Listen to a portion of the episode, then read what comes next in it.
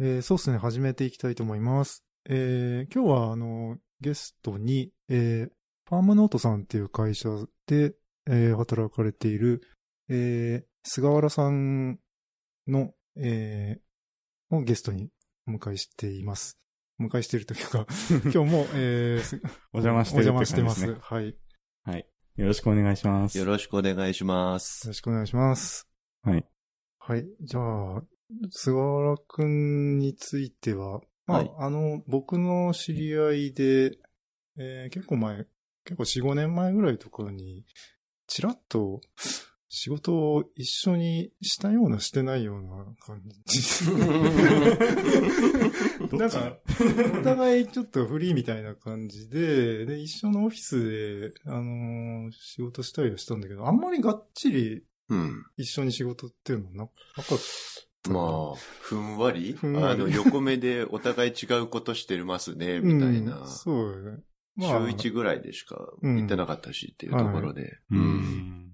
で、まあ、なんだかんだで、なんか最近、そのツイッターで、あの、そうっすね、聞いてますよって言われて、あどうも、お久しぶりですね、ってそれで、えーじゃあ収録しましょうっていうことで、えーお邪魔しました。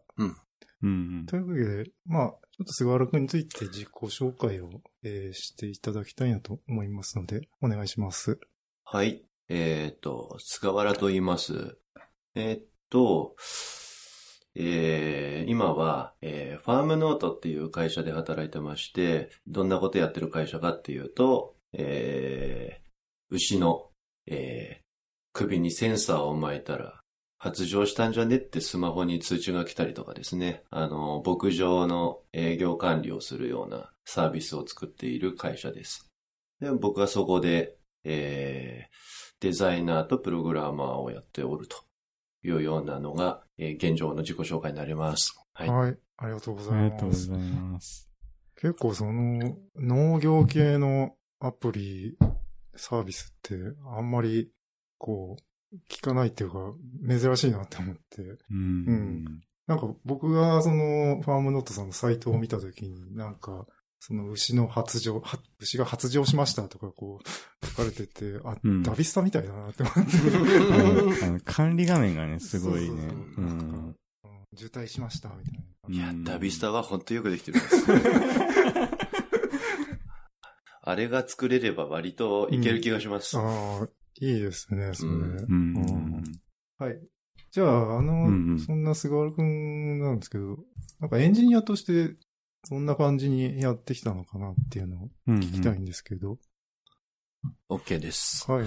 えーっと、えーまず、えーっと、学生時代に19の時にですね、はいあの、中村優吾さんという人に憧れまして、はいはいはあの、うんフリーでフラッシャーとしてい。、おーええあの、すっごいしょぼいアニメーションを組んだりとかですね、HTML を書けなかった、書けないという、ほう あの状況で、かつ、フォトショーもまともに使えないっていう状態だったんですけれども、はいそれで、フラッシュだったらなんとかなるなっていうので、あうんーゴットゥー文をひたすらう、ん。ただ単にた叩くだけっていうお、ーしょうもないサイトを当時作ってましたね。っていうところが、えーキャリアのスタートで、うん。えーそこから、えーと、多分 EC サイトですね。あのー、5、6本立ち上げをやってて、うんオールフラッシュの EC サイトとかですね。うんなんで、とうん、多分、それが2000、えー2年とかの頃だったんですけど、フラッシュの5で、うん。えーと、バックエンドがパールで CGI の時代ですよね。わーはい。うん。で、えっ、と、そこ、それと、えっ、と、フラッシュで非同期通信して、うん。あの、すごいグリグリ動く、うんあの、うるさい、えー EC サイトとかを作ってて、うん。あはい。その頃にもうなんか、社長が、その当時のクライアントがですね、あの、派手好きだったんで、おーあの、三角関数とか作ってグリグリ動かすとやたら喜んでく れたんで、そういうところでなんか描画系というか、うん。あの 2D3D みたいなはい。ところとかもちょっと入れつつ、どうにかして中村優香さんに近づこうとしたんですけれどうも、ん。 全然地平が違うなって思いながら、しばらく、えーそんなのを作ってて、その後、UI デザインのですね、あのーが中心の会社に、あのー初めて就職しまして、うん。その時にはもう、あのーワイヤー書いて、デザイナーにスタイリングよろって投げて、うんそして自分で実装するみたいな。うん。うんで、チーム持ってた、その時持たせてもらってたんですけれども、あの、えーフレームワークという概念が当時なくて、うん。あの、もう、フラッシュなんてもううん自分で全部書くもんだ、みたいな。そう。で、共同作業なんてね、うん。 2000、リッチインターネットアプリケーションといリうアや。 ワードが囁かれ始めた頃で、う。うんんえーそれをまあ、やってたんですけれども、うん。うんえー、5人で作るってなると、そもそもワークフロー、フロントのワークフローって うん。どうすんのみたいなところで、ねえ。ちょうどその頃アクションスクリプト2.0というのがああ。出てきたあたりで、まだ3じゃないんだ。うんあの、クラスで書けば、うん。あの、なんとか分けれるかなみたいな感じはいで。はいはい。はい。で、その時には自分でフレームワークを書いて、その上で動くように、うんあの、えっ、と、業務の割り振りに合わせたフレームワークを作って、まおうあ、あの、メンバーのスキルレベルに合わせたうん。感じで、あの、難しい、レベルの高い人には、モデルとか、うん。そういうところを書いてもらうとか、コントローラーで、えーそうでもない人は、ひたすらアニメーションと、えっ、と、クラスの割り当てをしうん。作ってもらうみたいな感じの割り振りをしながら、えー作ってたなーっていう感じです ね。ああ。なんか、ちょっとあんまりうん想像できないっていうか、あんまり想像したくない感 じが。絶対なんか、うんまあ、まあ、どっちにしろカオスになるから、それでフレームワークを作ったんだろうなっても思うけど、うんやっぱり、まあ、どうしてももうフラッシュの、さらにアクションスクリプト2とかだと、うん何もこう秩序を今のように保てないだろうなっていう。うんまあ、やることをシンプルにすればなんとかいいんだろなんですけれども、リッチインターネットアプリケーションといそううねコンセプト自体うんは、シンプルさを許してくれないというう、んこの苦行うな。はいはい。あそう。ですよ。派手にしないと、ーうん仕事として成立しないっていう時代だったんで、ややこしかったですね。うん自分が初めて入ったチームがリアチームっていうチームだったんですけど、こその、やっぱその名前がうん許されていたところって、やっぱエンタメ系で、はいはい。やっぱこう派手にするっていうのが、うんまあ目的としてはうんマッチしてたからいいなって思ったんですけど、今の菅原さんの話を聞いて、うんなんか EC 関係とかのところで、そのリア的なことを うん。バリバリしてたっていうのが、なんかすごい、なんて言うんだろうな、すごいちょうっとん特殊だなっていうか、うんまあそれも受け入れられた時代だったのかなっていうかな、うんというのが。う、いや ー、一部です。うんそれ、売り上げにつながったりとかはしたんですかむしろそれでプレゼン、なんだろう、あの、コンペで、うん。はあの、デモをわざわざ作ってですね、いはい。うんあのもう、すごい、すげえだろって言って、はいはい。取るっていう。ああ、そう あ。すごくないとコンペ勝てない。あーーうんなんか、そうね、そういうのを求められていたな。 うんユーザーの声とかはどうだったんですか聞いたことありませんでしたね。 なるほど。そうね。なんか、うん。僕らなんかそうっすねで、僕もフラッシュやってたから、結構その昔話をして、うん。いや、やっぱ、フラッシュ時代より今の時代の方がずっといいよっていう、な,、まあ、なぜかということまあ、ちゃんとウェブというものが標準化されて、ドキュメントになってるから、フラッシュ時代はみんな、ただ表現がやりたかっただけで、あれはドキュメントじゃなかったっていう、そういうふうに言ってて、うんあれはドキュメントじゃないド。キュメントじゃなくて、みんなも、単なるアプリリケーションです。そうですね。んうん。なるほどね。うん。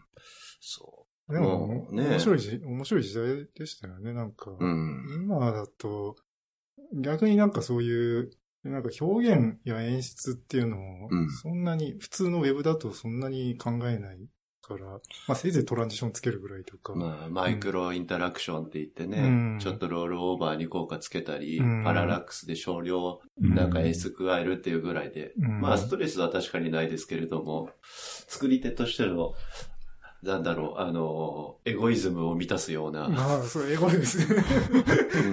うん。あの、それれは仕事にならなくなったなっていうのはすごい感じますね。うんあー洗練されてきたということではありますけれども。うんえまあなんかそうすると、結局なんか、あのーフロントのエンジニアがやってるのって、ただロジックを実装するだけで、んなんかあんまりアルゴリズムとかは考えてないなっていう。うん。まあ、そうですね。難しいもん作らないっていう風にどんどんなってますからね。うん。それよりも課題解決だ、みたいな。そうですね。まうあ、んそれはまっとうなんですけど。ううんえうんそうそう。演出的なね、面白みはなくなってきましたよね。まあ、とは言ってもアルゴリズムね、ガンガン動かすと、ウェブページ開いただけでファンが回り出すとか。 そ うですねうん。で、最近そういう意味だと、あの、割とその流れ、えっ、と、その分野でまだうん面白みを作れるなって思ってるのが、うんデータビジュアライズですね。ああ、はいはいはい、あーうんそうですね。なんか、んどこだっけ日経新聞かどっかでうん。うん D3 とか使って、うんはいいろいろやってる人が、前、なんかのカンファレンスで、矢崎さんですかね。かな、あうん。あ発表してて、結構あのーまあ、D3 とか使うと D3 自体がドムをこう動かすから、うんうんあれになんかビューとかリアクトとかをうんバインドすると食い合って大変みたいなのとか、うんいや、そんなことないんですよ。実はですね、できる。あの、うちの会社というか僕なんですけれども、うんうんえっ、と、Vue.js とうん React Native でですね、うん D3 動かしてまして。おおすごい組み合わせ。あの、ドム操作、うんポイントはドム操作を、はい。あの、D3 でやらない。おーあーあの、行列データから、うん。はあの、えっ、と、SVG の、い。あの、パスとかの座標系とかうん。に変換したりっていうところまでにとどめて、うん。えっ、と、D3 でではそこまでにして、えー SVG 側のタグを、うんえっ、と、Vue.js のテンプレートに書いといて、はいはいあの、データバインディングを、その、座標うん系のデータバインディングだけしてあげるみたいな感じの仕組みにして、おやると使えます。ーへーうんなんかもうそこまでいったら D3 いらないとかそういうことは。えーっとですね、まあ楽っていうだけですうね。んうんやっぱりうんそう。なくてもまあ、うぶっちゃけいけます。う。うんんただ、あのー D3 はですね、うん。あのーサンプルがいっぱいあってですね、はいはいはうんあの、ややこしいい。うん。ビジュアライズのサンプルとか見ると、どうやって作ってんだよ、みたいな話になるんですけれど も、あの、まあ、参考になるし、うん。自自分で作るとやっぱりうん大変ですよっていうか、よりはやっぱり D3 使った方が早いっうん。て感じですかなるね。ほど。D3 だとなんかあの、うん。さっき言った日経新聞とかだと、なんか大統領選のやつとか。あーありましたねあの。そういうのを、最初地図で表示して、うん。あのー、トランプ派と、あのー、なんかこう、赤と青で分けて、うんそれがさらに、あれなんだよ、モーフィングしてう、ん。こう、グラフになるとか、うん。なんかそこの、地図、地図のエリアからグラフにモーフィングさせるとこって、うん。あの、パスの点の数を合わせなきゃいけないから、うん。その辺をて結構細かいところをあの調整するのはうん。大変っていう話をしてましたね。でも、やっぱり、あの、CSS トランジションというかで動いてるじゃないですか。はい。この辺は。ほっとこのトランジション楽ち ん。リアクトネイティブでやったらそういうのないんですよね。ああーのーなんだろう。えっ、と、LINE というとか、まあなんかうん描画系の、あのーライブラリーとかでよくあると思うんですけど、はいはリアクトの場合って、ああのー iPhone はいいんですえーけど、あの、Android、あ、じゃあリアクトネイティブ SVG っていうライブラリがあって、それ使うと SVG そのまま表示できるっていうのがあるんですが、あのーそれの実装が、えっ、と、iPhone は、えっ、とね、リアクト、なんだっけ、あのーなんとかっていうのがあって、まあ、あのー独自、えっと、リアクト自体に、うんあのーそのキャンバス的なもの持ってて、ああ。あのートランジションとかも割とつけれる風な、うん。あの、形になってんですけど、えっ、と、アンドロイドはなくて、両方ともその SVG であるとするとそのライブラリ使うんですが、うん。それだとですね、アンドロイドの、あの、line2 的なうん。線引くぞみたいなのをうん。 SVG のインターフェースでラップしてやって、おーすごいんですよ。はいはい。なので、トランジションとかがまうだ、んそこにはまだなく、対応してなくて、あちょっと辛いんですよ。 力、なんで、ちょっと、まだリアクトネイティブで、ー。うんチャートのトランジションとかを書くっていうところにはまだ至ってなくて。うん。。そうそううそう。っていうのがね、なんかやっぱり、リアクトネイティブ界隈はありますね。へー本当オープン GL でやっぱ素直に実装した方がいいかもしれないなって思いつつ、まだそんなね、時間が取れないんで、れないそこ。にフォーカスする。そうなんですよね。やりたいんですけどね。うんうん。秒が楽しいじゃないですか。そうですね。 特になんかその SVG とデータファインディングって、んまあ、こう、前ゲストに出ていただいたハシロックさんとかが、うん。あの、いろいろやってて、うん。あの、おもし面白いの作ってて、まあ、うんビューだとやっぱり、ビューでデータは、えーコントロールして、まあ、それで SVG にバインディングして、うん。ドム操作していくと、まあ、非常に楽だし、見通しも良くて、うん。いいですね。うん。あと SVG やっぱりね、面白さって、うん。あの、まあコードで SVG を生成するじゃないですか。はこれをですね、あの、ファイル保存してですね、い。うん。いろんな SVG エディターの方に持ってって、ああ。はい。あの、それを素材として使えたりとかっていうのがうん結構面白いですよ。やってみるとね。なんでチャートとかはもう D3 で書いて、それを、うん。あの、えーそこで出てきた HTML をうんコピって、テキストファイルで保存して、ほう。それをドラッグ、どうんとエディターの方、あエディターというか、まあデザインのうん。イン SVG インポートできるツールの方に、えードラッグして持持ってっ。て、うん。はい、配置するとかえーやってて、結構ね、あのー便利です。 そう。近いアプローチとして、スケッチのプラグインで Airb が作ってるうん。あの、プラグインで、うん。なんだっけ、リアクト、えーススケリ、リアクトスケッチだったか、スケッチリアクトだったかっていうのがあって、ほう。あのーリアクトのコンポーネント書いて、うんそれを、えっ、と、リアクえっ、と、スケッチのシンボルとしてインポートするみたいああな。。それはもう、あのーもうデザインツールのバージョン管理っうん。ていうのができないっていうところをコードでカバーしてやろうっていう凄まじい力技っぷりなんですけどね。すごいあれ辛いんですよ。あの、HTML っていうか、あの、ブラウザで動かすやつと、はい。ちょっっと構文変えないといけないみたいなんですよね、見たら。ああ。めんどくさい。で、リアクトネイティブになったらますますで、うん。なんで、スケッチ専用に書くぐらいの覚悟が、ああ。はいちょ、ちょっとした変更、変更でいけるっぽいんですけどね。うーん。なんで、ちょっとそれは、 Airbnb の React-SketchUp っていうリポジトリにんあるやつですかね。うー多分ん。半端ねえな。えーだってもうデザイナーにベタ付けってことでしょ、それエンジニアっていうう。ん。すごいよ、まあジャッジですよ。 Airbnb Airbnb って、なんか、どうなんだろうって、僕思ってるとこあって、あの、うん ES リントの Airbnb ルールと、 はいはい。 ES リントスタンダードってあって、う。うんん。僕はスタンダード派なんですけど、うん。 Airbnb とはもう完全に愛入れなくて、スタンダードとまあ、あのーシングルクオートでセミコロンなしっていう、まあそこが大きいんですけど、うんうん。 Airbnb だとそう、ま、真逆とか、んあといろいろ構文が、なんか、僕はちょっと辛いなって思うのがあって、なんか、僕もなんか最初 Airbnb のルールでやってたんだけど、なんか、うんそんなにこれ好きじゃないなって。うん でもなんか、あんまりう、ん Airbnb のルールで、そんなにやりたくないっていう。はいはいはい。そうですね。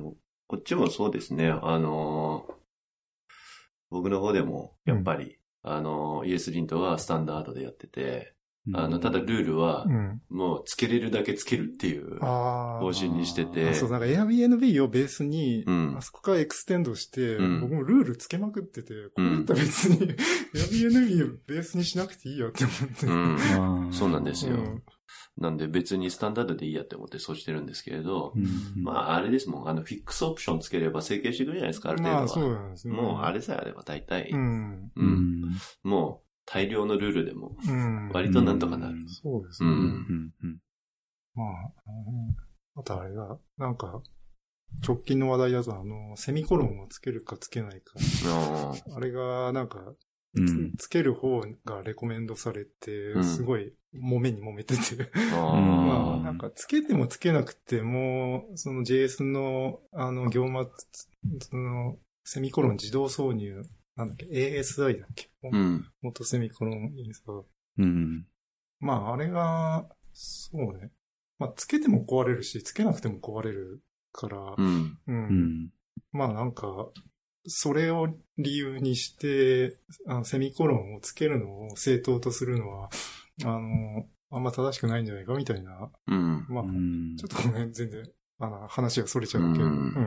うんまあ、個人的には結局その辺って ES ってついてるだけあって、うんタイプスクリプトなりう、ん。バベルだったりでうん変換かけてるわけで、そうだね。そいつがちゃんと認識できさえすれば何だっていいじゃんっていうのが、うんあとは好みでいいじゃんっていそうう。うん最近はあの、プリッティア使ってるからいいみたいですねもう、完全に何もしなくても整形してくれるから、うん。うん楽ですねう。ん。なのでまあ、ぶっちゃけそういう風な設計ツールに頼れば、うん。 ES リントもしかり、う。うんうんん。うんもう、まあ、勝手にそうなっちゃうんだから、まあ別にって感じに結果になりますようねんって。。うんまあ、だから本当その辺ってもう、あの、うんバイクシェットな話題、自転車置き場の話題で、まあ、みんな揉めるけど、割と本質的にはどうでもいいとこで、うんまあそこはなんかもうルール決めて、あの、それに従って、まあ本質的な課題解決は、 ちゃんとコードのロジックとかをうん。やっていけるようになるといいな。うんうんうんまあ、政治そこが気になってくるのって多分、うん。あのー、リフ取るときそうそうそう。ぐらいですもんなね。んか、うんまあこれ自分の好きなフォーマットじゃないんだけど、 うん。うんリフが大量に出るって。うんう。んでもあれだ、僕、ああれは絶対許せないな。タブ幅かな。 タブ幅2じゃないと、ああ広いと嫌だっていう。はいはいはい。じゃあ GitHub すごい辛いじゃん。あ、そう、ギタデーフォル標トが準8でだ8なんですよね。うん。うタブん幅まあ、あれなんか、あの、URL にクエリで、なんかタブ幅イコール2とか書くと、ちゃんとそれで表示してくれるんですうえーけど。んもうスペースに変換しちゃってたからあ、全そう然気そう、にならあなそかった。うスペースのはうん幅、あの、タブ、タブスペースのうん幅、うん。まあ、あの、タブ、あ、インデン ト、インデントか。インデントをスペースいくつにするかっていうので、うんうんうだから、GitHub だとそれも表示が標準で8なんですよね。うーん。あ、でもあれはタブ、タブになってるコードか。スペースだったら別に、そうか。GitHub での表示がタブだと、そうだね。 1タブで8スペースになるから、うんじゃあもうスペース使おうよってことで、ううんん。うん、うん。スペースの方が標準になってる。うん。うんまあ、それももう勝手に設計されちゃってるから特に意識しないんですけ どね。あとはもうそうですね。エディターがちゃんとそこら辺うんで、いはいなんか吉田にやってくれ、なんかいやりやすいかどうかぐらいで。う。うんん。そうですね。うんね。まあちょっと話されちゃった。話されちゃどこまで話しましたっけそれで、それえでっ、、と、SVG とか使ってすごくいいよっていう話。そうですね。やってった話はした感じですか。うだかん。ら、フレームワークの話はしたのか。軽く触りまし軽たねく触って。フラッシュからそのうん JS の方にうん、こう移り変わってったあたりって、あーどんな感じだったフラッシュから JS に流れたあたりはですね、と僕の場合は、あのーまいきなり JS ではなくて、うん。あのスマホのアプリの方に流れました、まず。ああ。うんなんで、オオブジェクト C とうん Java が書いてたりとかして、う。うんん。あそれでアプリとか作ってて、で、まあ、あのーただ当時フリーだったんで、あのーうんアプリ受けると、うん。本当になんか、作り込みが辛くって、ああ。あうあ。ん、予算っていうか、まうあ、ん時給換算ひどいことになってて、当時。ああはいはい。うん。なんで、これはきついって、フリーではもうアプリは受けないって、まあ、1本2本ぐらいやったぐらいで思って、うん。そっからはもう、あのーじゃあ JS 書くか、みたいな。うん。では思ってたんですが、意外と広告のお仕事だとですね、はい。あのーフラッシュ結構長持ちしちゃいまして、あーはいなんで割とギリギリまでフラッシュで粘って、うんそっから2011年ぐらいにやっとうん。 CSS を覚え始めたみたいな。あああーそうですね。うん。なんか、そサスとかその辺からう、ん。なんか使われ始める。あれ、いつぐらいからあるんだっけ僕が新卒入社した時にはあったから、うん2012年に新卒だったから、うんそれぐらいにはまああったとう思う。もんうん。っと前かな。どうだろでも多分2010年代の多分頭の方だと思うんですけど、うう。んうん。にはあっそうたでかすな。ね。そうなんか僕が菅原くんと知り合ったのも、ちょうどなんかフラッシュから JS に移り変わるあたりだったイうメんうージがあんって、うんそう、僕もフラッシュで、そう、フレックスとか使って、あの、ブラウザアプリと、うん。うん。あの、ネイティブアプリを両方並行で開発してて、うんあの、なんか、コアのコンポーネントは同じものを使って、うん。デスクトップ版とウェブブラウザ版、両方アプリケーションを作るみたいなのも。うんうんやっててううんん。うん。ああ、それも今考えると、うん。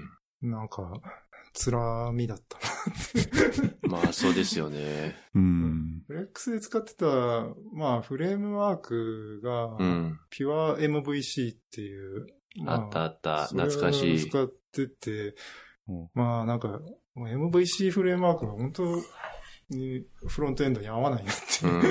でもその後、JS に移って、AngularJS を使って、まうあんそこでもやっぱ MVC 使ってて、まあ結局同じこと起こりましたよ同じねこ。とやって、なんかコントローラーがどんどんファットになっていくなとか、う。こうんコントローラーは何をすればいいんだみたいなうん感じで、そっから MVVM になって、ああ、これが求めてたものだなっていう、うんうん感じ。そういう意味だと、あの、その MVVM の走,、うん走りってのはやっぱり Windows Vista のお、えっ、と、ザムルというのが 走りであったんです が、あのーそれ最初はい触ってたのが Windows Vista のベータの時で、あうの、んサンプルでなんか作れって言われたんで作ってたんですけど、はいあの時にやっぱりパラダイムシフトが起きた、すごいって思って、はいあの、やっぱ XML ベースで、うんえっ、と、リソース定義をして、うんデータバインディングするっていうのが、その時、もうんう、世の中で初めて出てきた、あの、概念で、ううんんうん、今の、なんかリアクティブって言ってるやつのうん最初スタートなんですよね。で、その後、いいなって思いつつ、そういうような、 あのーものって、他に出てこなく、あんまり出てこなくって、自分の仕事ではもう使えないのかなって思ってたら、うんフレックスがうん現れ、えー、こりゃいいやって感動して、うんフレックスに夢中になり、うんうんで、まあ、ネイティブアプリとか、うんうんあのーの頃にはまたなくなり、うんで、JS 戻ってきて、うん、JQuery かって言ってたら、アンギュラーが現れ、はいはあーやったーできるまたーみたいな。うんで、そこからどんどんどんどうんんいろんなのが出てきて洗練の度合いが増して、うんアンギュラーあたりだとフレックスの焼き直しで JS でできるっていうぐらいかなみたいな、コンパイルしなくていいし、まあ楽ではいいけどねって思いつつもっていうい。うんうんぐらいでとどまってたんですけど、ううんんやっぱリアクトが出てきて、うん、あ、もう変わったって。そうだやねっと進んだっていう風になりましたうね。あんーで、フレフレックスうん の概念が出てきて、ああ、もう、やっと時代はちゃんと進んだよ。待ってたって。何年待ったんだみたいな。Windows Vista の時から待ってるわけですからね。 10年ぐらい。うん。なんで、ここの回は結構、進捗しなかったなーみたいな。あーでも、ザムル界隈では RX が育ってたんですよね。あうんうん。そうそう。で、それが Java とか、あの、バックエンド側そうですのね。方に流れてって、うんまあ、いろんなのに移植されてう RxJS とか、えうん。で、まあ、あのーなんだっけ、アンギュラーも RX なんですよね。推しなんですよねえ。。もしっすかそうでね。すねうんなんで、その原点は、うんえー、うん。マイクロソフトにあると。まあ。でも僕マジかもやっぱ、エディターは VS コードだし、うんねえあの、タイプスクリプトとかも、うんと MS さんありがとうっていう感じで。うん。うん。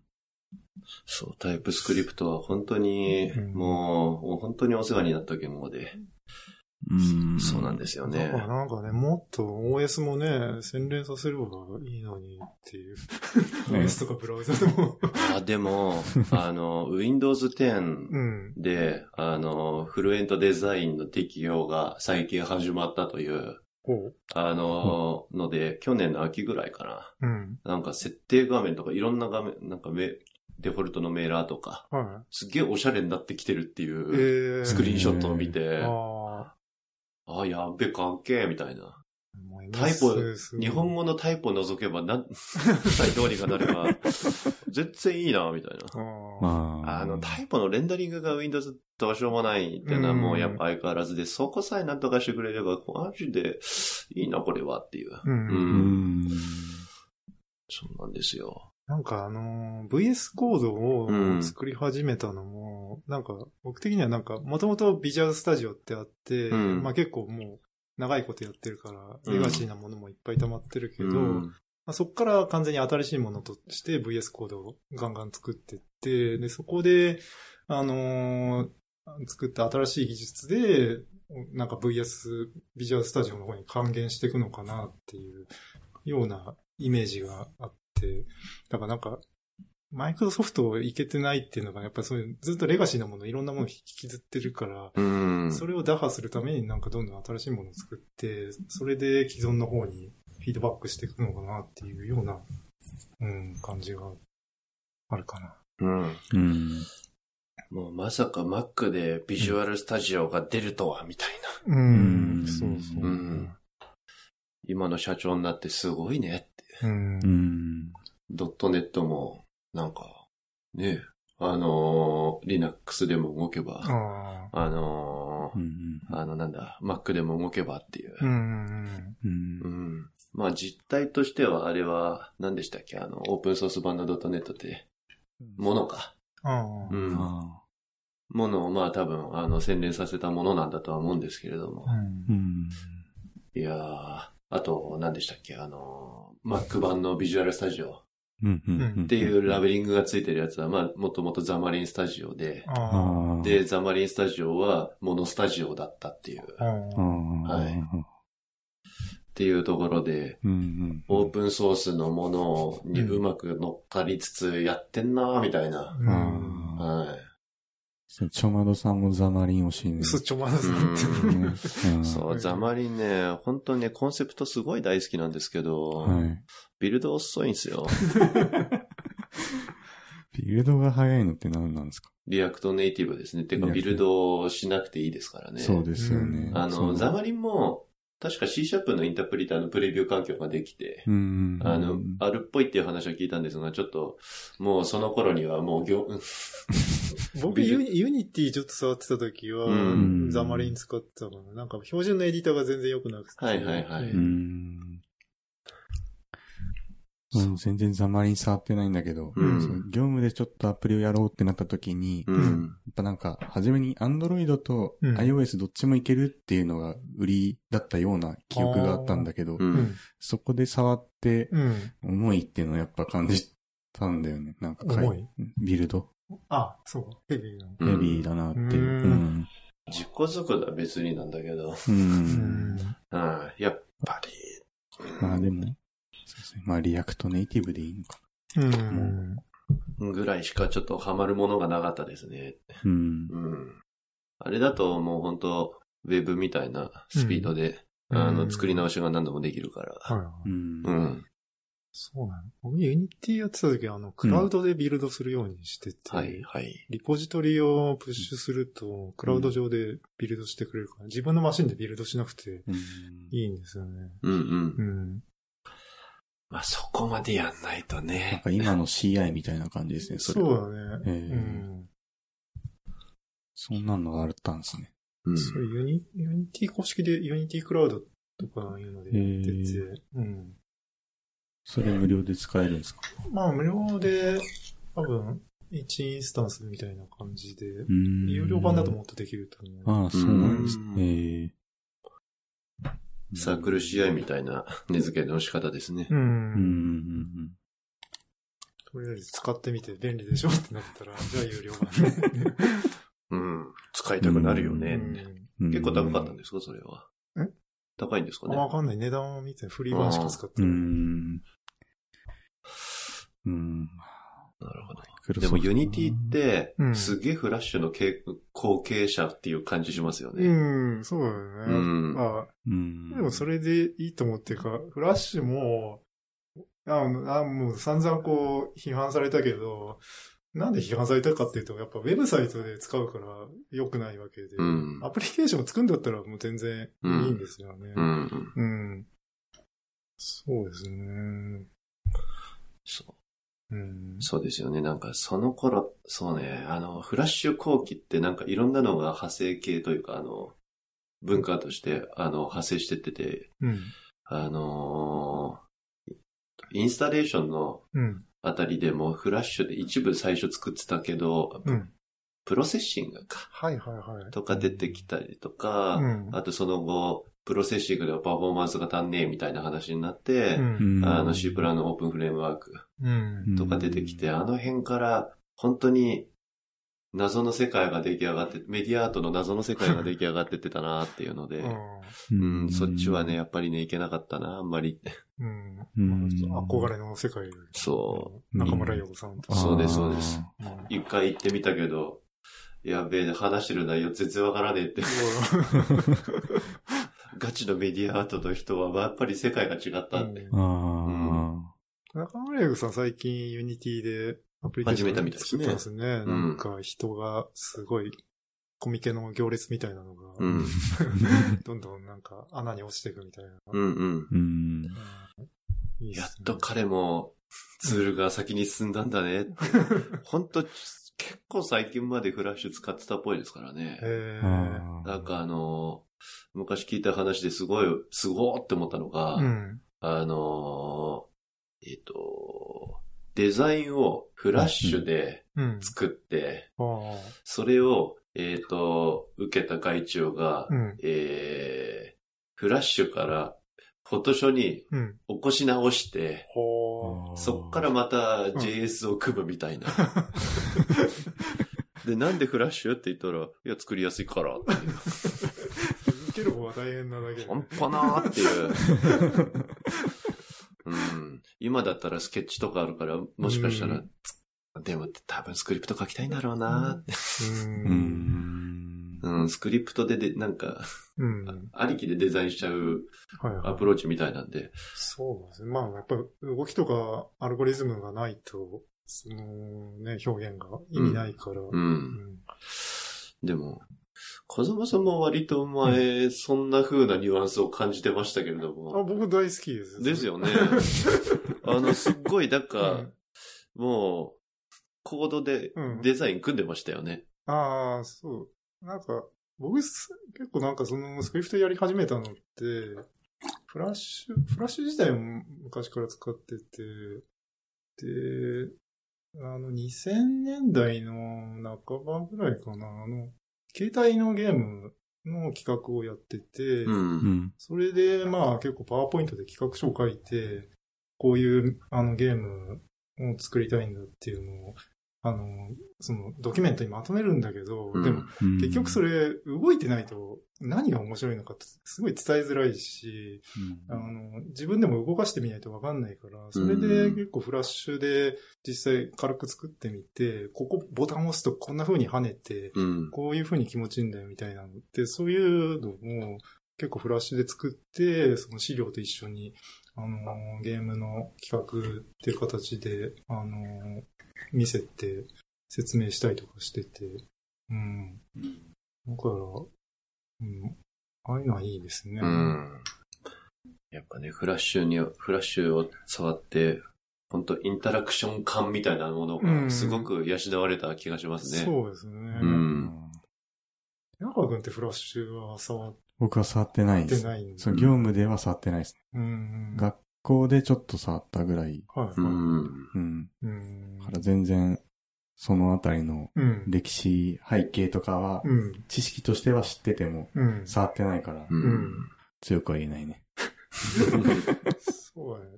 例えばだから今、うん。今初めてプログラムを学ぶって時に、うん。じゃあなんか HTML と JavaScript でっていうのだと、なんか、パーツを用意するのも、なんか、ディブタグとかでスタイル当てて、それで組んで、そこに、あの、イベントをアタッチしてみたいなのって、うん結構大変じゃないでうんも、フラッシュだと IDE でもう、その場でドローイングして、それをシンボルにして、んそこにイベントアタッチして、うんで、ボタンを押した、なんかロールオーバーの時のイメージもその場で編集できて、うん。うん。で、押したらボールがポーンって飛んでとか。うん。もう HTML っていうものがね、そもそもね、うんあの、インタラク、成り立ちがインタラクションを前提としたものじゃなくて、文章ドキュメントだかの、らそううん、定義でしかないものですからね。うんそれでインタラクションやろうって言うんだから、そりゃ無理が出ますよ。うんそううよね。ん。そうなんですよね。うんなんで、いい加減、ウェブコンポーネント的なものが標準化されるなりして、うん。それの IDE みたいなのが出てくれば、やっとフラッシュのようになれると思うんですけれども。うん。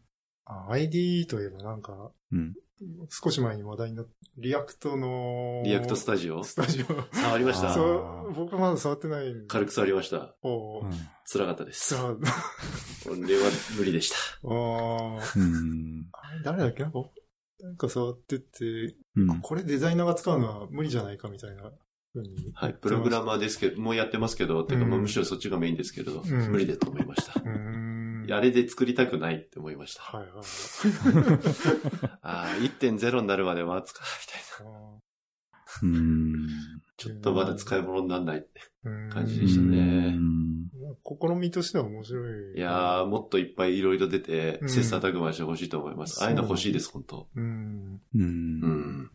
もう行動、書くのはいいけど、行動は細かい調整みたいなのをしたいのであって、うん別に頭からケツまでコード書きたいわけじゃない。枠組みぐらいはなんか、う、うんん。ドラッグアンドドロップでやりたいなとかは素直に思うんですよ。うん。うんなんかスケッチのシンボル貼り付けるみたいな感じでコンポーネントをペタペタ画面に置いていきたいんですよね。うんあうんそう。そのリアクトスタジオそういうものだと思って見てたんですけど、そういうものなんですけれども、みたいな感じだったんですよね。ーうん。うんうん。ぜひ頑張っていただきたい。そうですね。なんか、ああいううん ID 作ってるの、前、うんメグロ ES で発表してた人も、あうんれなんだっけ、あれ、スタジオってツールだっけスタジオ、あ、はい、スタジオですね。うん、なんか、あれはなんだっけビューで作ってるっていう。うんビューだったっけけな、リアクトだったっけちょっと覚えてないんだけど。なんか一部が JQuery まだ入ってて、そうそうそう、ちょっと辛ドいラみたいドなラ話ッがガブルの部分をそうそうそう JQuery でやっぱ作っててっていう話をしてたね。なるほど。ドラッグはね、ビューだと、あの、なんだっけ。えっ、と、ビュードラッガブルっていう、あれ、そんなのがあるんですねあの、その JS の、な、なんかあの、ドラッグライブラリをラップしてるやつで、あああの、使ってみたんですけど、結構便利で、ー。へううん、ーなかなか良かったですね。あのーそう、書きご、はい書はいき口的には、ソータブル JS のビュードラッそうガそうブそルう、。そうそれそれ。はいあ。れは結構実用的でしたね。えー、あ、スターが2000もあるから、2700か。うん。結構全然使えました。使えそうな感じ。えーっとね、なんか、サンプル書いたんだよなへー。と。ああ、すごい、アトミックデザインの。あ、うんこれ、ツちーなルみにで、すかいえ、自分、自作です。自作なんですかこのはい、あーこのプレイグラウンドは自作。 プレイグラウンドこんなおしゃれになったんだって思ったら自作だったって。すごい。いや、プレイ、今プレイ、なんだ っけ。なんだったっけなんか、ありあます。りますよねあの、あるんですけど、その時それ知らなくて。 はいはいはい。はい。僕も実際案件でアトミックデザインやった時に、うん。なんかそうですね、そういう風に書き出すやつあったらいいなと思って調べたら、うん。あんまりデザインがいけてなくて、うん。嫌ですよね。嫌で、デザイナーにこれ見せらんないなって思って、うん。自分が使いたくなかったっていうのもあったし、そうですよ物ね。足んなかったんで。ああ、はいすごい綺麗に自作されてる。はい。なんかあのー、菅原くんのプロフィールページを見たら、うんビュー1の頃からこういうのをなんか作って。 0. 点何ぼですかね。あ、0. 点何へ本だ。え1の前でした。あああそう僕ああのーの使い始め2で、2からだから、なんか、早いなといやーもう、あの、ビューコンポーネント思の、って。うんあの、テンプレートとスクリプトとスタイルをワンファイルに書くっていうコンセプトが、うんこれ あの、フレックスの頃とか、ザムルの頃とか、昔から辛かったの、うん。すべてこれで解決だって思って、あースコープドのスタイルがここで当てれるっていう、そそそんは いもうそれだけで、あ、もうこれにしようって思いましえーた。はい、もそれってもう最初からそんなにもうできてたのう、もうその当時からありました。へで、ーうん感動し。てう、。うんん。あのーー、みよく、よく詳しく見てたら、トランジションもいけてて、う。うんん。最高って。で、あの、トランジションも CSS のね、トランジションはデフォルトですけれど、うん。うんあの JS のトランジションもバインディングできたりとかして、うんうんこれのスクロールも、もうああの、ああ。の、なんでしょう、えっ、と、その JS のトランジションのバインディングで、えうんだからープレイグラウンドも Vue.js で作ってます。えーああ、はい。すごいね。おしゃれ。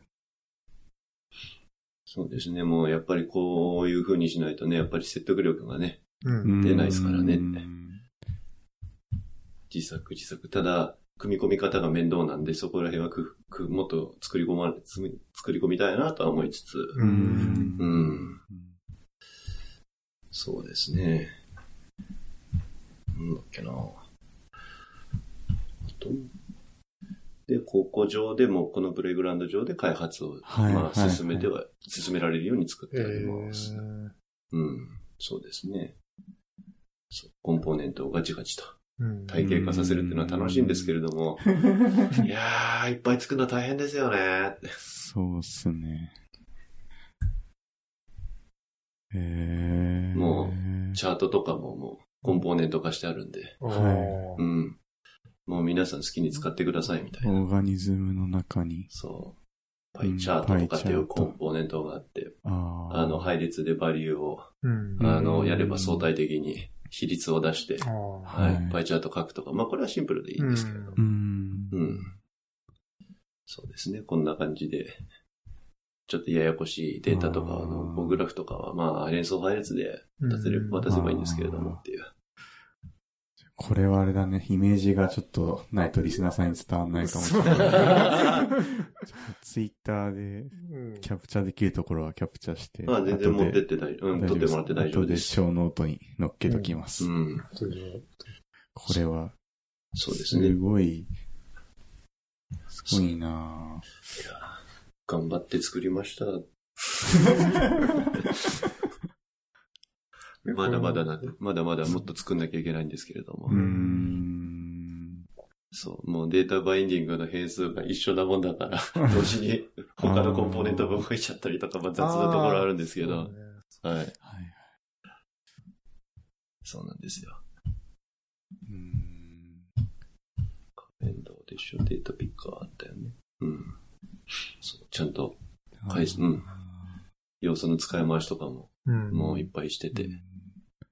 で、うそんう、アトミックデザインの話になったんで、あーはいあの、ちょっとお話しするとですね、えーそこで超重要なのってやっぱり、うんう。んこのアトムとモルキュールなんですよねって。原子と分子。そう、うん原子と分子。うんうんこの辺っていうのはブートストラップぐらいの汎用性を持たせるような、うんあの、閉じた、それぞれのコンポーネントが独立して閉じた作りにするっていうのさえできてれば、うん。な割とあとはもうどう音でもなる。うんんか、あれ、去年のアドベントカレンダーで書いてたのは、まあ、ストアのデータを渡さないっっていう。まあ、そうですね。あと、状態を持たないっていう、うんステートを、はいはいうんうん。っていうのを書き漏らしたと思って、ちょっと書き足したんですけど、ほうああの、もうリアクトのやっぱりプラクティスにもありますけれども、ファンクショナルコンポーネントを使えっていう、うあ。ん。はい、もう関数で状態を持たせず、プロップスはい。んうんだけで、うんあのーえー外からのプロ,、うんプロパティ操作だ、えー値だけで状態を持たず、うん。絵を表現しろっていうコンセプトで、モルキュール、うんと、アトムとモルキュールまでは作った方がやっぱりうん。使い回しが効きます。なるほうんいずれはここをやっぱ汎用化して、どうん。てかまあもうすでに汎用化はしてあるんですけれども、うん。あの、独自、リポジトリ切り出して、うん。あの、NPN モジュールみたいな感じで運用するっていあー公開でう、まずは社内ですけれどもう、ん。で、他プロダクトにもどんどん横転していくっていうのは考えてるんですけれどもう、ん。うんただ、あの、オーガニズムずっとテンプレートに関してはもうそのアプリケーションの関心事になっちゃうんで、うん。まあ僕は使い回さないでもう、もうそのアプリケーションごとに、うんう。んもう素直に書いていけばいいんだろうなっていう、っうん。んていう風なのがだんだん結論として見えてきてですね。はい。結構アトミックデザインってよく、うんあの、聞くとか、あの、使われてたりするけど、うん。うんまあ実際どういうルールで切り分けてるのっていうとこが、はい。ううんんなんとなくこれアトムだから、なんとなくモレキュールだからみたいな。なんか、まあ、そこのなんか、ステートを持たないとかがうん明確、コードまで落ちてないんですよね、情報うが。んデザイナーの情報だけで閉じてて、うんあの、開発者、フロントエンドエンジニア側からの、うんアトミックデザインって、やっと去年の年末のアドベントカレンダーでわさっと見ました、出てきましたけど、うんうんやっとですよねっていう。うん。そう。えーっと、なんだっけな。一応今ね、決めてる最中とか、書きかけのドキュメントが、社内ドキュメントがあるんですけど、うん。これはもう別に、ポリシーの話なんで別に言っても大丈夫なんで、あれ言っちゃうと、うん。うんえーっとね、アトミックデザインって、あ、違う、こっちじゃないな。えーっと、これか。そうですね。うんうんえーっと、まあ前にブログ、えーっとブログに書いちゃったやつのさらにちょっと詳細版になってるんですけど、うん。もう、あのーこの図なんですよねっていう。はいはいはい。が、もうベスト、うんまあ今のところ、うんあの自分なりのベストプラクティスという感じになってて、うんテンプレートとオーガニズムまではストアの参照をする。うん。うんで、そこから、えっ、と、モルキュール、アトムズまで下っていくときにはもうん。う、えー彼らは、えーストアを当然見ないし、うん。ステートもなるべく持たないようにする。うん。うんただあのーえっ、と、ドロップリストドロップリストとか、こううんあのーそうい、えっ、と、なんだろうな、コンボボックスとか、うんああいうものに関しては、どうしても絵面の状態っていうのをう、うんん。どこかに残しておく必要があるのかなとは思ったんですが、まあ、作り方でそこのステートは外せそうなのうんで、うんうんあのーなんとか、あのーモルキュールとアトムのうん。ステート抜きは実現できそうだなといううん。うん見込みがだんだん立ってきました。そうねなんかそこまで明確になると、もう、なんですか、凛とみたいな感じで、これアトムなのに、うんデータ持ってるから、うん。で、なんかエラー出したりとか、なんかできそうな感じだなと思って。そう です。ね。うん。あの、それ、作って、作りた い。作りたい。欲しい。欲しい。あの、Vue.js、React 両対応でやりたい。うん両方つ欲しいっす。あれなんだろうなんかコンあれ、なんか、うんなんかそういうアトムっていうコンポーネントを作って、それを継承するようにすれば、なんかできんのかな。インターフェースでいいんじゃないですかインね。ターフェースか。ううんんあとは、それか、このディレクトリーかみたいな命名則に絞っちゃうか。んそうだようね。んそれも、手ではあるけど、あんまりそれもしたくないなっていう。うん。うんうん。で、まあ、ただ、そう。えっ、と、コードの方で何でも解決しようっていうのは、うん。やっぱり辛くって、うんうんずっと作ってきた、あの、デザイナーに言われるがまま、ひたすらうん実装し続ける苦行を続けてきた結果う、んたどり着いたし、やっぱ境地としてはう、んうんあのーで、自分でデザインしないといつまででも楽にならんと。ううんん。はい というところで、最近はもう自分でデザインしちゃってるわけなんですけれども、あはい。で、あの、もうデザイン段階で、やっぱ構造的に整然としないとう、ん。ーうんねえっていう。すごいね、そこまでやるんだな。そうですね。まあ、ひまみってちょいちょい、あの、なんだろう、補足はこういう風なのを付け足してますけれどうも。んここまでやったらもうデザイナーの仕事ないんじゃないまあ、てか、いや、もう、これが、まあ、デザイナーなんで、あ一応、デザイナあーの、兼ねてます。 はい。うち、うちデザイナーいないんですよ、専業あの。あ、はういうんーん、すごいね。うんやっぱなるほどね。はいもう、スクリプトもデザインも両方できちゃった方が、そりゃあ、早いですよね。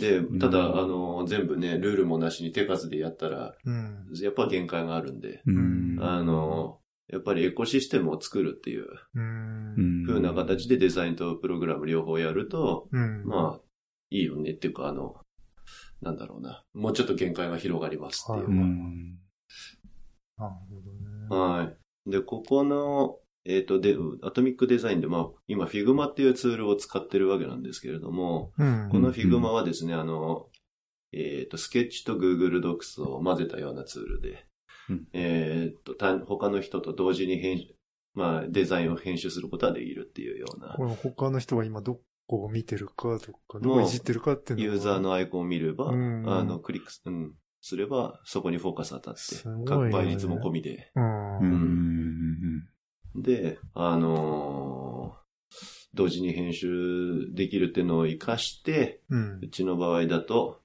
試しにね、全員でデザインするってい うあ、あ、はプロダクト開発やってみたんですいよ。は3ヶ月間でうん、リアクトネイティブのアプリ作るっていうのをやってみたんですが、うんあのーえっ、と、フィグマ上でい。うん。絵に起こしてないものは100%実装しないっていうルールにしてですね、はい。はいあの、注文つけたかったらデザイン直接書けっていう。ああーあ、はいパワポを使えるんだったら、うんもうシンボル作ってあるから、ペタペタ貼く貼るだけだよっていう。ああ、うんなんで、あの、絵面があまりにもダサいものとか、うんあの、整ってないものは、まあ、とりあえず後で仕上げとくけど、うんとりあえず、動線とかで欲しいもの、情報っていうのは全部投げて、うん、ここに配置しろみたいな感じでやったら、うんすごい早かったです。ああ、すごいね。で、うんあと、もう、あの、コンポーネント化もしてあるんで、もう、プログラマーの方は自分込みですけれども、ここに書いてある通りの流度で全て実装してくれっていう。う。うんん、で、あの、都合悪いと思ったら、あのえーデザインの方を変えてくれっていう。う。うんん、なので、合意ってか、まあ、あのここにあるものが、もう、決まったことっていう。うんここにないものは一切決まってないっていうルールにしたんですよ。うんすごいね。はい。早いです。ただ、うん大人数でうん。やるってなると大変そうだなっては思ってます。う。うんん何人ぐらいでやられてるんですか、これ。えーっと、この、えーっと、そのアトミックデザインの今の、あの、変わった、一風変わったフローでやったのは、はえーっい。とね、3人です。ああ、そうなんですね。はい。うんうんうんドメインスペシャリスト10位ですね。10位と、えー、プログラマー、えー、2人、そのうち1人はデザイナーも兼ねてるっていう。んなるほど。はい。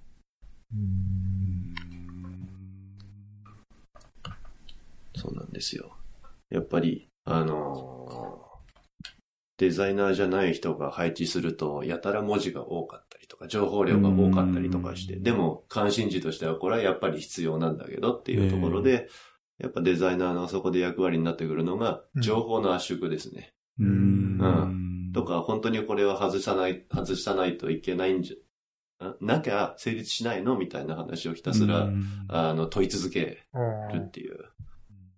で、あの、指標が3つか4つあったとしたらあ。う、ん。もう難易度は色で表すとか、あの、文字じゃない形で、あの、記号化してって、うん、あの、情報を削るっていう方向と、もう単純に、うん、あの、情報自体を削るっていう方向とあるんですけれどうも、ん削るのが仕事。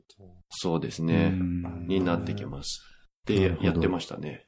うんうで、ん整合性取りながら、えっ、と、あまあ実際のあと実装レイヤーで、あの、そこが起きてないかとか、実装レベルで、実装が厳しいから、じゃあちょっと実装楽なデザインに変えようかとか、ううんん。はいうんあーとかっていう調整をかけながら、えっ、と、Figma 上に全部うん。落としていって、うん。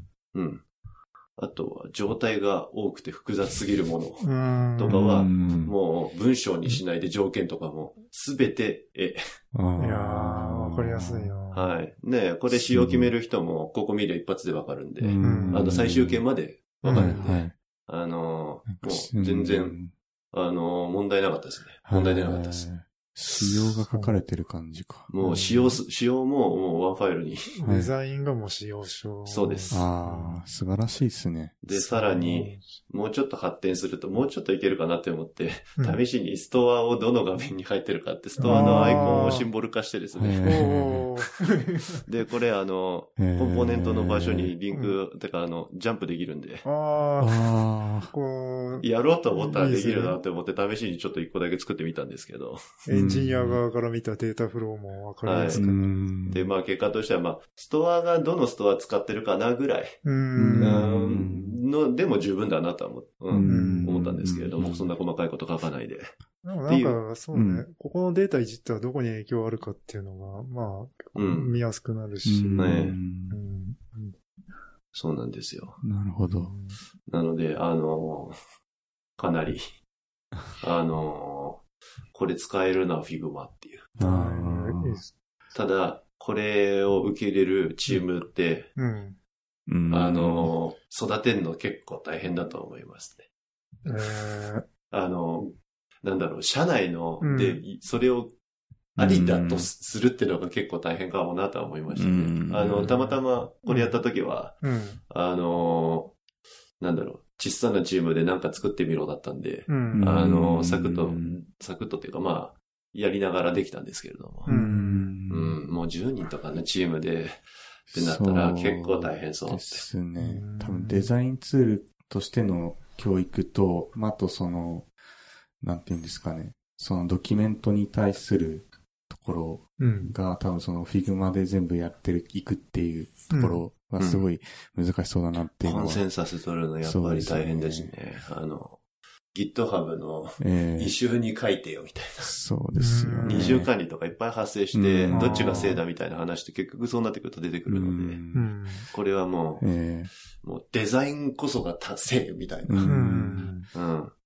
ていうコンセンサスじゃないとちょっとやりづらそうではあるなっていう。うん。なので、あの、異臭の方には、もう仕様は絶対書かないみたいな、ああ。とかもあるかもしれないし、まあ、メモ程度。でもまあ、あの、正しいのはこれっていう、どこが正しいかっていう、ええうん。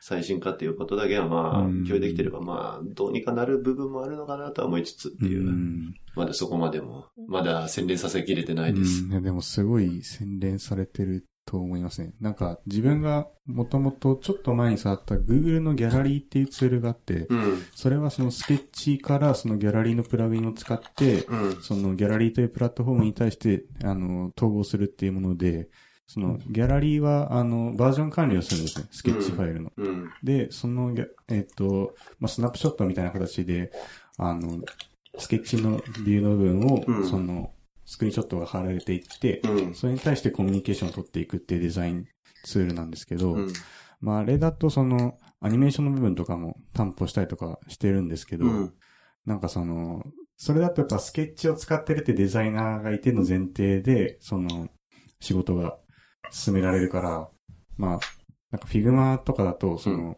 まあフィグマのデザインツールの使い方から、うん。プラスその、どういうふうに運運用していくかっていうところですごい、うん、あと、シェアが簡単なんですよね。はいはいはい、そうですよあね、の、ブラウザで開けるんで。うんうんうんうん、そうですね。ブラ WebGL ウでザ作られてるんですよ、これ。うん、そのシェアできるっていうのはやっぱフィグマすごいですね、うんそこ。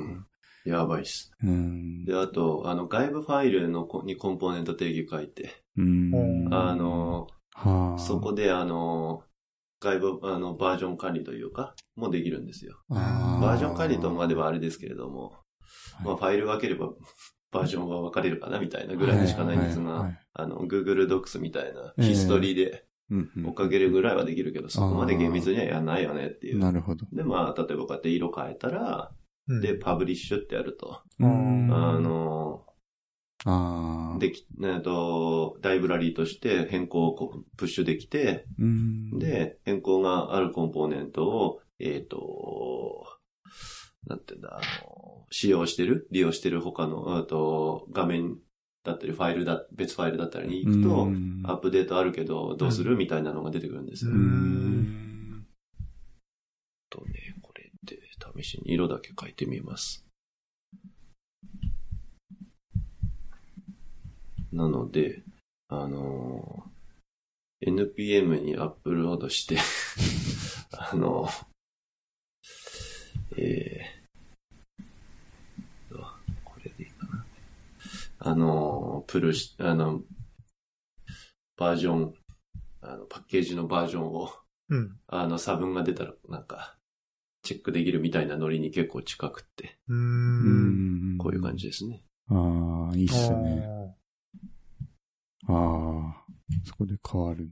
はういん。同期できるまうす。んー。差分はどうやって見見る差分って見れる。差分はですね、このコンポーネントが外部で変わったっぽいっていうのが、うん。あうの、ん一時的にわかるだけです。うー。うんん。ああの、あか編集したファイルのってことですか。あ、そうですね。そしたらこれで、小ビジュ、ビジュ、ヒストリー。あー出る。で、これで、バージョンヒストリー出てある。このあーコミットのそうです。ヒストリーが出てヒストリーにて、なるすごいいいですね。もう随ん分昔のやつに戻すと、大変。ちょっとね、デュプリケート、リゾルブうん、ちょっとあれだから、ファイルを、一旦これ、ちょっと別な、もっと、大丈夫そうなやつにしよう。で、こうやってまあ、コピって、この辺のヒストリーは見ます。うーん。と、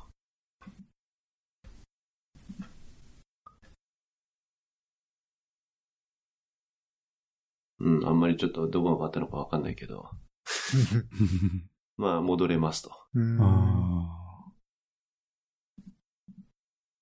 そうですね。もうちょっと劇的に絵が違うやつの方がいいんだけど。あ、今変えればいいのか。バックトゥエディット。あと、Figma はですね、ーあ、の、バックエンドが絡んでるだけあって、すごいことがあって、超絶でかい画像をですね、ペタペタ大量に貼ってはですね、 あの、多分バックエンドでうまいこと圧縮してくれてるのか、うんああーの、大量に100個以上画像とか、あの、うんフル HD 以上の 4K レベルのやつとか貼ってへも、ー軽いん全です。あ然へーー送らないです。へーあのあもう元がそこそこ軽く重いんですけど、ううんん。でも、あの、ピークがそんな大したことない。へー。もうす、もう、なんでしょう、あのースケッチだと、あー割とすぐに、限界来ちゃうんで、はいはいやっぱあ、のーシンボル大量に作って、うんあの画面大量に作っちゃうと、はい。もう、もあーうっていうので、、それで Figma に移行したっていうのが最初の動機だったんですけどう、んなんかスケッチインポートしたら、あれ意外といけるみたいやっぱスケッチで結構苦しんでるデザイナーさんが知り合いにいるんで、な。うん。おすすめですお。すすめなんですかね。はいやっぱ。り1年使ってますけれどもう、ん。フィグマうん。あのー辛くないです。うん。いいっすね。スケッチでできること大概できます。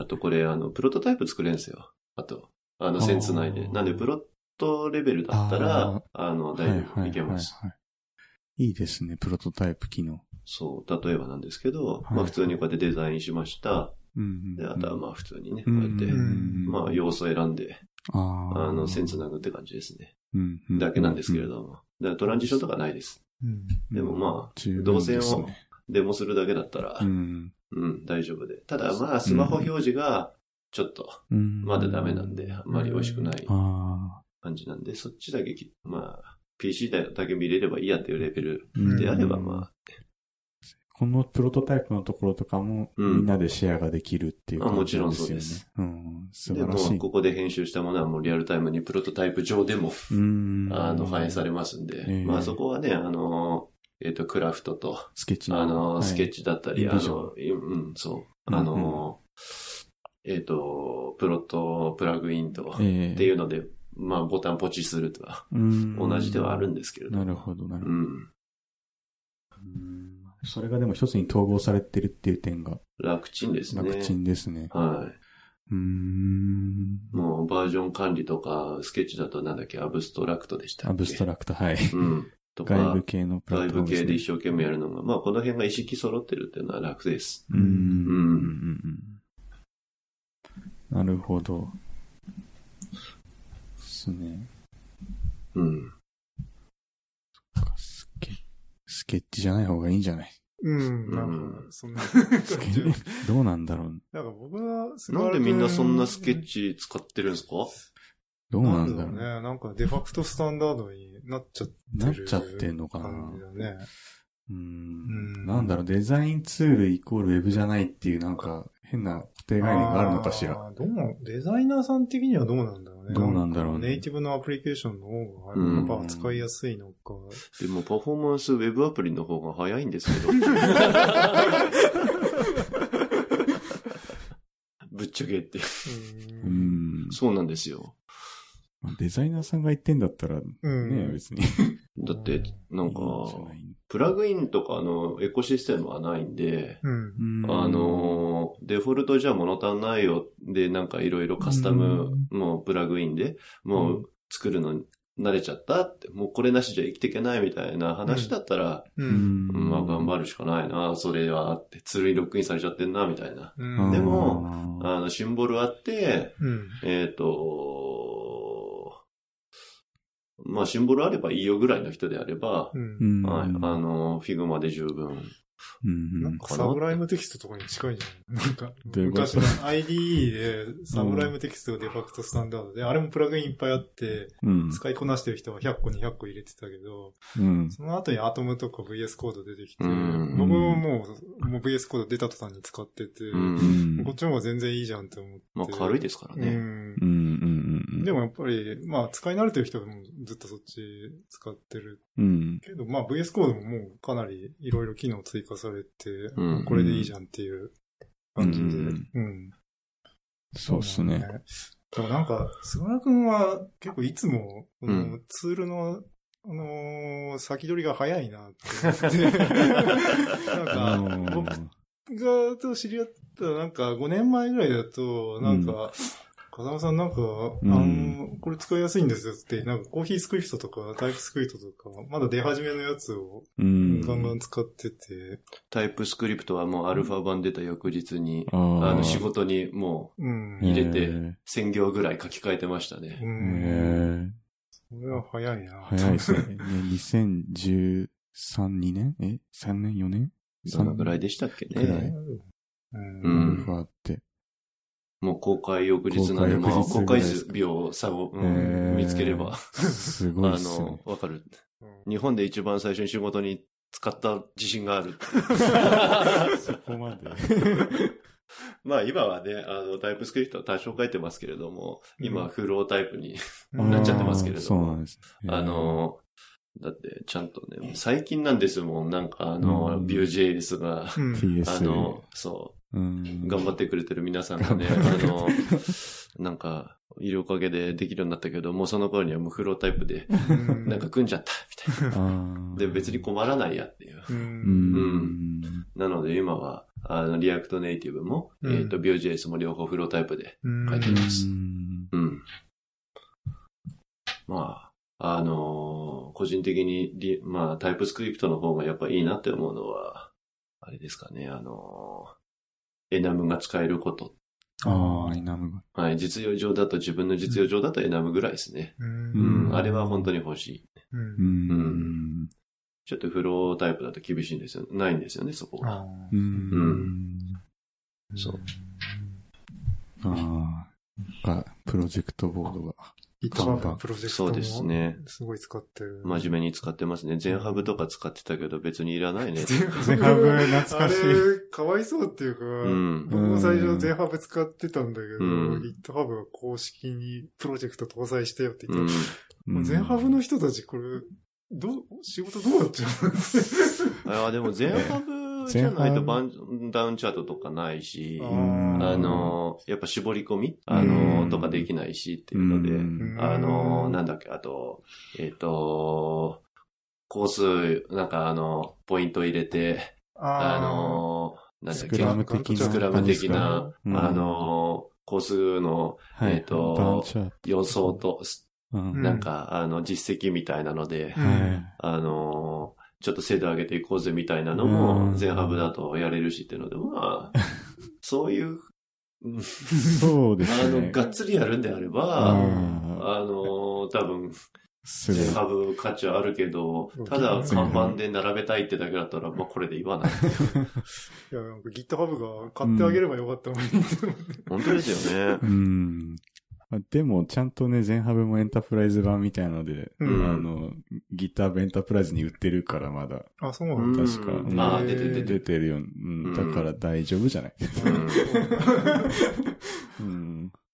多分あれ、運用しようと思ったら大変だと思うんで、あの大、変作る側、そう全ハブ作ってる人たちですようが、ん。あの、抱えたくないって気持ちもわからないくもない。 ギター俺らはシンプルで、 あの、運用しやすいモード作るんだ、みたいな。ううんん。シンプルだったら、とりあえず、ね、あの、使う側もわかりやすいっしょ、みたいなうん空気感じますよね。そうっすね。むやみに複雑化させないっ水面下てで話は進んでたのかもしれない。どうなんですかね。うんまあでも、GitHub があってすごい、うんまあインテグレーションを気にしてて、うんやっぱそのインテグレーションの、まあ、項目の中にいろんなツールがやっぱいっぱいうんあるじゃないですか。うんだからまあその中の一部だっていう感じで、うんまあ GitHub 側は多分いるんじゃないかなっていうのはうん思いますけどね。全ハブも。うんうんうん。うん。うんうん。まあ、それでいいんでそれすでいけいんじどゃなね、い一か回な 戦ってに。使う側にしたら別にまあ、うんそれでいいかなって感じですけど。うん。まあ、 うん そうか。えー、ちょっとめっちゃ話してしまった。結構、おうじゃあ、うん。とりあえずこの辺で一旦そうですねぐらいにしときます締めましょうか。ははいい。はい。 なんか取り留めもなくなっちゃいましたけど。ありがとうございましあた。りがとうございました。ありがとうございます。